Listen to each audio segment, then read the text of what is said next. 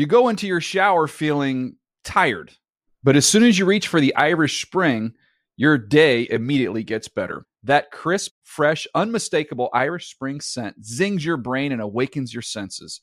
So when you finally emerge from the shower, 37 minutes later, because you pay the water bill so you can stay in there as long as you want, you're ready to take on the day and smell great doing it.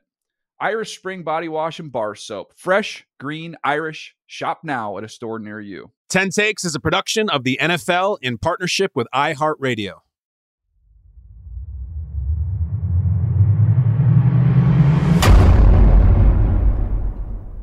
Ten takes. We did it. We finished the NFL season. I'm back from Las Vegas. I'm back speaking to you guys. I have 10 minutes to do it. I'm going to get those takes in. They're all Super Bowl related. Thank you very much for joining me throughout this whole season, beginning, middle, and now the end. Three words I say in every single episode start the clock. Take number one you have to knock the Chiefs out. You have to really deliver punishment and land punches, not glancing blows, not punches off their gloves, you have to hit them in the face when they give you a shot. And that's the reason the Niners are not the champs because they couldn't. I've seen this before, especially with this version of the Chiefs team. The other team looks better for most of the game, certainly in the first half. The Niners were just fresher. They were more physical. They were more energetic. Mahomes is in the middle of the longest streak of his career without scoring a touchdown. His tight end is coming unraveled on the sideline against the coach. I'll get some more of that in a minute. Late in the game, as rookie wide receivers chirping about not getting the ball. The Niners should have won that game, and they didn't because they couldn't draw enough blood. They couldn't get paid when it was payday, meaning there's a touchdown to be had. They didn't get paid. The McCaffrey fumble on the opening drive, don't fumble. You can't make a big special teams mistake against the Mahomes teams. They made two. If you're a Niners fan, it's got to be so frustrating. It's not like Purdy messed up. It's not like you weren't equal to the task. You were. You were probably better. And you couldn't get paid. You couldn't cash in. That game felt like, you know, a lot of it, the Niners had the Chiefs back in the corner and they're just unleashing all these punches and uppercuts and straight rights and jabs and haymakers. And they kind of feel like they're landing, but no, because the Chiefs are covering up and protecting themselves. And when the Niners finally punch themselves out, the Chiefs smile at them and wink and say, all those punches didn't do damage. You didn't really land any. You have to knock the Chiefs out. That means going for it maybe more on fourth down. That means being more aggressive early. That means cashing in and not in field goals. You can't do it. You just can't do it that way. We've seen it too many times. Take number two. Of course, you play defense first and overtime. How is this a debate?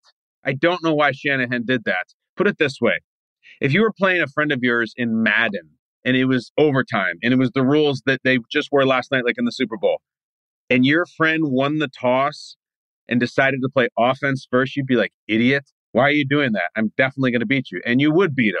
I know this is deep into the weeds and it's coaching philosophy and it's the analytics. And Shanahan's explanation was we did it so that when we score and then they score, then we get it first in sudden death.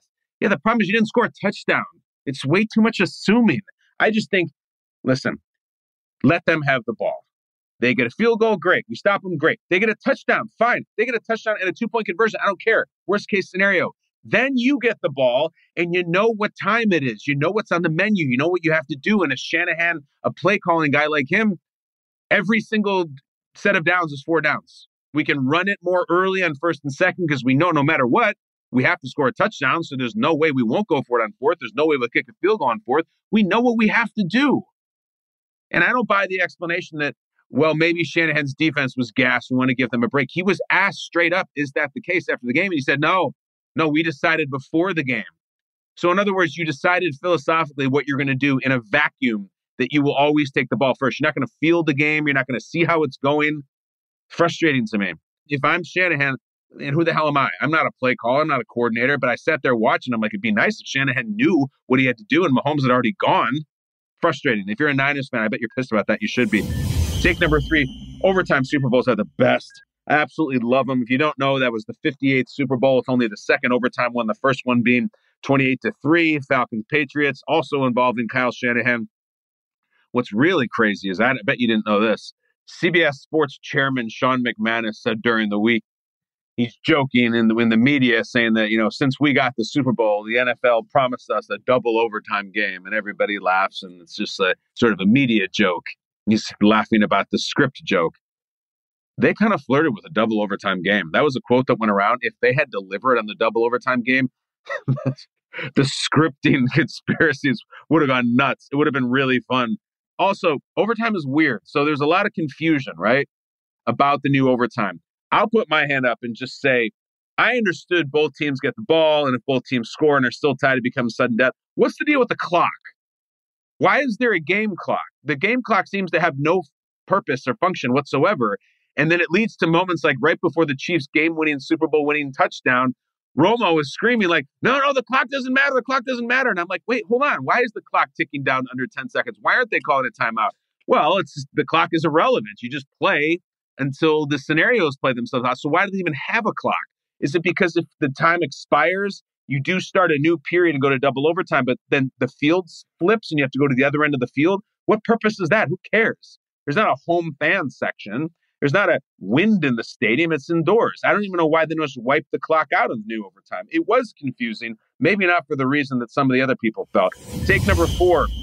The Mahomes Jordan stuff I think is accurate in a sense. Romo was all over at the end of the game. I've certainly many people, and myself included, have compared Mahomes to Jordan, but I like the comparison in this sense. Jordan never had that year where it was like, you know, Karl Malone has earned it and he won and that's fine, or Charles Barkley, or Patrick Ewing, or John Stockton, Shawn Kemp, Gary Payton. He wanted them all. He won them all. He never lost the finals. Screw it. There was no charitable factor where Jordan lost in the finals and was, you know, kind of happy for one of these other guys. Mahomes is the same way. It was supposed to be Lamar's year. It's always supposed to be Josh Allen's year. It was maybe supposed to be the Niners' year. He just takes them all. And there's a lot of really great players who are never going to win a championship because of Patrick Mahomes. Same thing with Jordan. Take number five. Chiefs defense was not just good or great, they were all time great. Think about what that defense did this year and the type of teams that they faced. First of all, just alone in the playoffs, the Shanahan offensive machine they faced, the Mike McDaniel offensive machine they faced. They faced Lamar Jackson, Josh Allen, not to mention all of the regular season quarterbacks they played. They never even gave up 28 points in a single game. 21 straight games without giving up 28 points. That is an all time record. That is above the Ray Lewis Ravens defense, the first one. That's above that incredible Tampa Bay Buccaneers defense that beat the Raiders in the Super Bowl. Those are the best two defenses, along with the 85 Bears, that I've seen in my life. They're the second and third on not giving up 28 points in a game. The Chiefs are the all timer in that unbelievable, unbelievable performance by their defense. So good. Take number six. The Kelce Andy Reid sideline thing was weird. It was very strange. Kelce's very mad on the Pacheco play where Pacheco fumbles. Kelce was not in the game. Kelce goes over, bumps into Reid, damn near knocked him over. If he knocked Andy Reid down, that would have been a majorly different image and was stuck with him forever. I still think it would have stuck with him if they lost the game for sure. He'd be taking hell for it. But then they win. Reid is jolly. Kelce is happy. And Andy Reid picks him up afterwards saying that I love it. It keeps me young. Kind of a cheap shot, though, snuck up on me. Listen, I've seen a lot of takes about if X player had done that to his coach, he would be vilified and eviscerated. Well, if X player was in the middle of his fourth Super Bowl with the same coach, it was a first ballot Hall of Famer who had a long history, relationship, and congeniality with that head coach, then I do not think it would be the same. All right. Kelce is a different deal. I wasn't I wasn't super triggered by it. I, just, I wanted him to win angry runs for running over his coach. Take number seven. The Niners and their fans and some of the media people, including people I work with, are going through the routine of the loser with the Niners. You look, you the second they lose the game, you say, well, can they make it back next year? Well, let's pull up the free agents. Let's point out that the quarterback isn't really highly paid. Let's point out that the division really isn't coming for him or anything. That just sucks. It's very, very difficult to get back. And if you look into it, the streak of quarterbacks starting and losing their first Super Bowl and never getting back again is very, very long. Goes back to the mid 90s. Brock Purdy's going to try to break that, but it's going to be very difficult. The probability says the Niners will not be back. Take number eight. Shanahan's reputation is what it is, guys. I like Kyle Shanahan. I'm not someone who comes out today and says loser, choker, all that stuff. But his reputation is earned as a very good coach and a very good X's and O's guy who can't win the big one. That's it. Kyle Shanahan will get a big lead in a big game and he will blow it. 25 points against the Patriots, 10 points against the Chiefs, 10 points against the Chiefs again, and he will blow it. That's the way it works. You know who used to have the reputation of being a really good coach and a really likable guy who couldn't win the big one? Andy Reid. But until Kyle Shanahan wins, that's just the reputation. That's how it works. Sorry. Take number nine. I liked Romo in the game yesterday, Tony Romo. I know a lot of people were just ready to jump him. I think it was the most anticipated call of the Super Bowl in a long time. There was the Chiefs, there was the 49ers, there was a whole bunch of people just wait, waiting to hear Romo. It, the, the number one point of annoyance for people with Romo that seems to be that he says Jim a lot. I actually kind of laugh at it. I like that he says Jim, Jim, Jim. And I think at the end of the game, if you like an enthusiastic call, when the real offensive nuances are going on, he's really good at it and gets me excited to listen to the game. I like Romo. Take number 10. I'm so thrilled we're not talking about officiating today. The officials don't do anything. I loved it. I'm so thrilled we're not talking about the surfaces today. Playing surface, not a factor.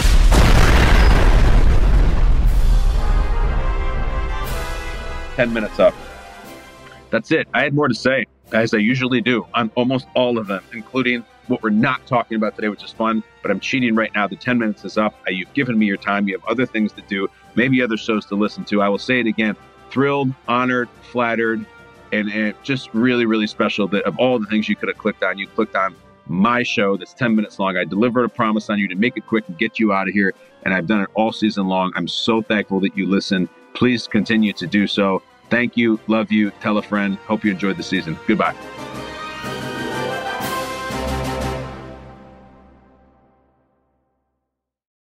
Ten Takes is a production of the NFL in partnership with iHeartRadio. For more iHeartRadio pods, go to the iHeartRadio app, go to Apple, go anywhere you like, it'll be there.